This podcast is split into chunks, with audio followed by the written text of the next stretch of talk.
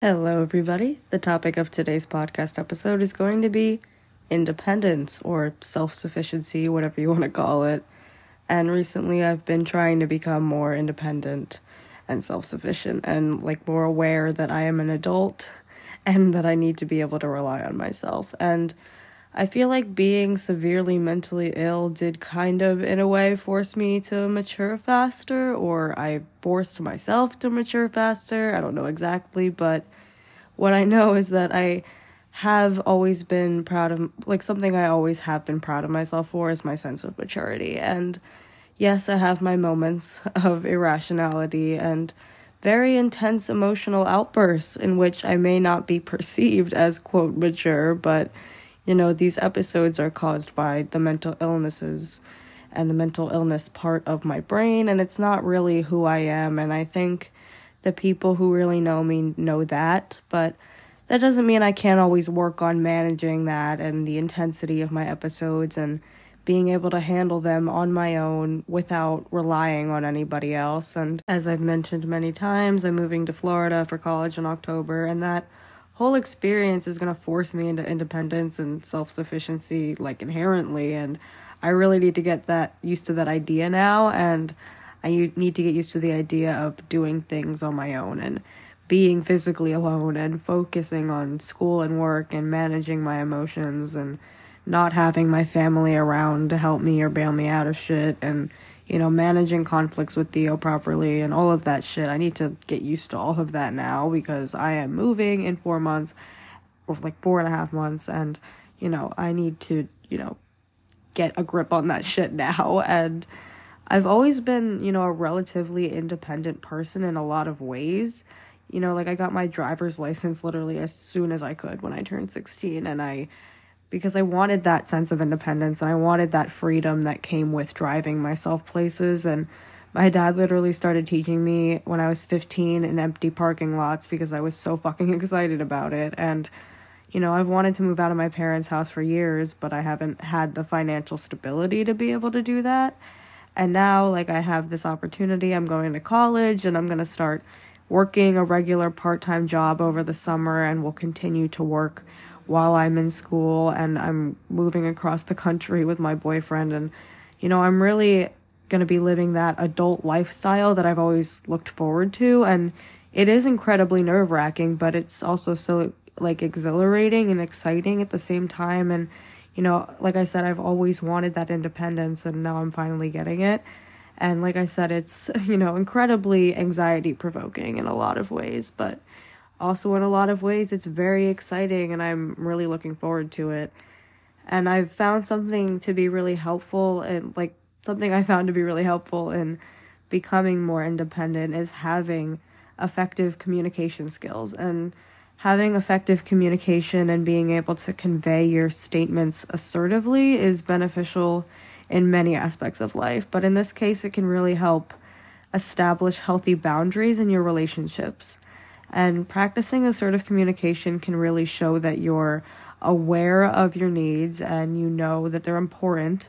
And you you know you're really communicating those needs clearly and you're establishing a tone of confidence that people are more likely to truly listen to I feel like. And being passive in your communication I have done that personally and it you know usually doesn't allow your needs to be really met. And I whenever I've been passive in the past, it doesn't get me anywhere. And same thing with being aggressive, it really pushes people away and thus not getting what you really need either. And so neither of those communication styles is really helpful for you or anyone around you. So it's a process to learn how to effectively communicate and how to be assertive all the time. But, you know, once you really get a grasp on it, it's really, it really makes a difference in your life and in your relationships. And, with your relationship with yourself as well. And something else I like to do to increase my sense of self sufficiency is simply to spend a little more time by myself. And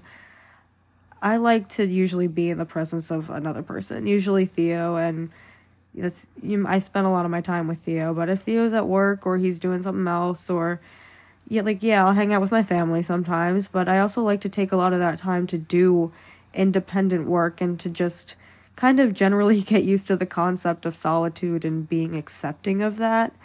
And even though Theo never really distracts me when I'm working and he's in the room with me, and I love being with him, sometimes I'm even more creative and more inspired when I'm just sitting with myself and my thoughts and my environment. And yes, sometimes sitting with my thoughts alone is not a good thing. When I'm in a bad place, it's not really a great thing for me to be alone. However, there are times when I'm going to struggle and I'm going to have to do it alone merely because of circumstances, and I'm going to have to learn to cope with my issues independently, and I'm going to have to be able to address my issues head on as soon as they come to be without allowing them to sink deeper. And I can do that through counseling, you know, taking my meds every day, distracting myself doing my work, watching movies and TV and videos and editing and writing and all of that stuff, you know, I just using my coping skills and, you know, managing things independently. And I know that it's going to be a challenge, but I know that I need to get a grip on it. And in general, just working on building your confidence and acceptance of yourself is really important when it comes to being independent and when you're truly able to accept who you are, you stop and you stop trying to change the things about yourself that you know you can't change, and you can rely on yourself and you can advocate for yourself properly. That's, like, in my opinion, how you know you've mastered independence. When you know that everyone needs relationships in life, but you feel confident enough in yourself to be your own biggest fan and there's a fine line between confidence and cockiness. I know that. You don't want to be cocky, obviously. You don't need to be full of yourself and make everything about yourself and be the center of attention all the time to portray yourself confidently. And gaining confidence is a process that I'm still working on myself. But in the moments when I feel most confident, I feel the most content and I also feel the most motivated. And all in all, fully grasping the concepts of independence and self sufficiency takes time, it takes effort, and I'm still on this journey myself. But I've always strived for independence, I've always strived for self reliance, and I truly believe that there are essential attributes to hone in on in life. And, you know, it's just really important to get a grasp on it, especially for me now before I move. So, yeah, that's going to be it for this episode on independence, self sufficiency. This is Ebbs and Flows with Zoe Frenchman. I hope you guys enjoyed this podcast episode. Make sure you guys get yourselves copies of my memoir, Battles on the Borderline, my poetry book, and erotic anthology, My Psychology, both on Amazon. Check out my spoken word album, Metamorphosis, my YouTube channel, Zoe Rebecca. Make sure you check out all my other episodes and share my podcast to those who think might be interested. Follow me on all my other socials. And yeah, so that's going to be it for this episode. This is Ebbs and Flows with Zoe Frenchman. I'm Zoe, and I will talk to you guys on my next episode.